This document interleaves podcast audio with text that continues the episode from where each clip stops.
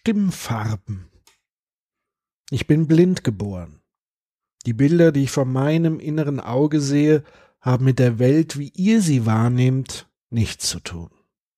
Ich weiß nicht, was ihr seht, und ich kann euch kaum erklären, was ich sehe. Ihr sagt, die Welt sei bunt und erklärt mir die Farben. Das ist gelb und das hier ist grün, sagt ihr, aber ich habe kein Konzept von gelb oder von grün.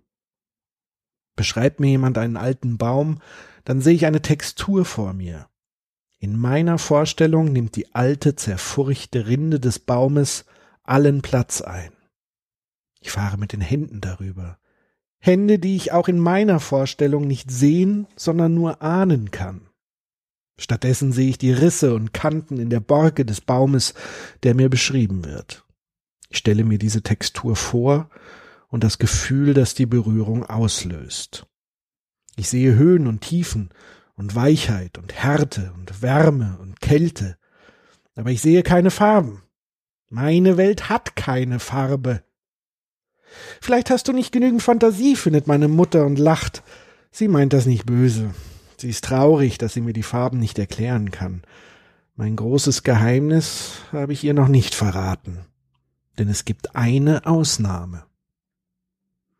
Wenn die Menschen sprechen, dann ändert sich alles in meiner Vorstellung. Wo ich eben nur Härte, Kälte und Rauheit gesehen habe, nehme ich nun wahr, wie eine Stimme alles in einen Farbton setzt. Ich kann das den anderen nicht beschreiben, denn ich weiß nicht, was ich sehe. Ich weiß nur, wenn meine Mutter lacht, dann wird es heller um mich herum. Ich spüre die Sonne auf meiner Haut, auch wenn sie nicht scheint, und ich fühle mich, als wäre ich auf einer Wiese voller Blumen und surrender Insekten. Erzählt mein Vater Geschichten, nehme ich eine warme Dunkelheit in den Bildern in meinem Kopf wahr. Sie riecht erdig und schmeckt voll und süß. Auch mein Bruder spricht in einer warmen Farbe, sie ist aber fordernder, schärfer als die Stimmfarbe meines Vaters. Sie hüllt mich ein und macht mich gleichzeitig unruhig. Ich bin voller Energie, wenn mein Bruder spricht. Manche meiner Freunde sprechen in Farben, die mich an das Geräusch von Wasser erinnern und an den Geschmack von Metall. Aber sie haben alle ganz unterschiedliche Schattierungen. Ich habe sie noch nie verwechselt.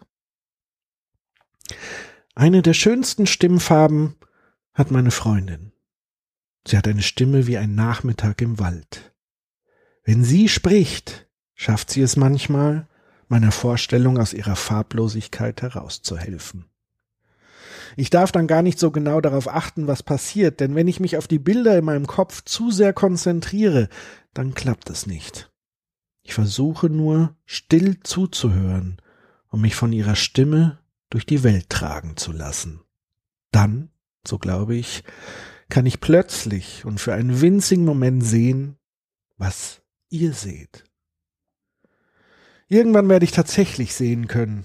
Ich bin noch jung und mein Vater sagt, dass die Technik sich schneller entwickelt, als wir Menschen es je gedacht hätten. Vielleicht bekomme ich in einigen Jahren schon Implantate oder sie geben mir ganz neue Augen. Ich tue so, als würde mich das freuen. Ich kann niemandem sagen, dass ich vor diesem Tag Angst habe. Das wäre so undankbar, denn alle wollen, dass ich sehe, was sie sehen, dass ich endlich ihre Farben sehe keiner würde verstehen, wie besonders ich mich fühle und wie sehr ich mich davor fürchte, meine eigenen Farben zu verlieren. In der Farblosigkeit meiner Vorstellung geben ihre Stimmen den Dingen Farbe.